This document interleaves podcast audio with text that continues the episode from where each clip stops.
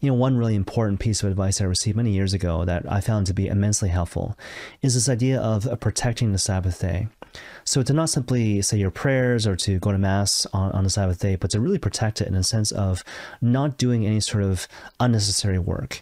To focus on simply being useless, to do useless things with your useless family and useless friends, and to realize that God actually calls you to do that in the context of the Sabbath day.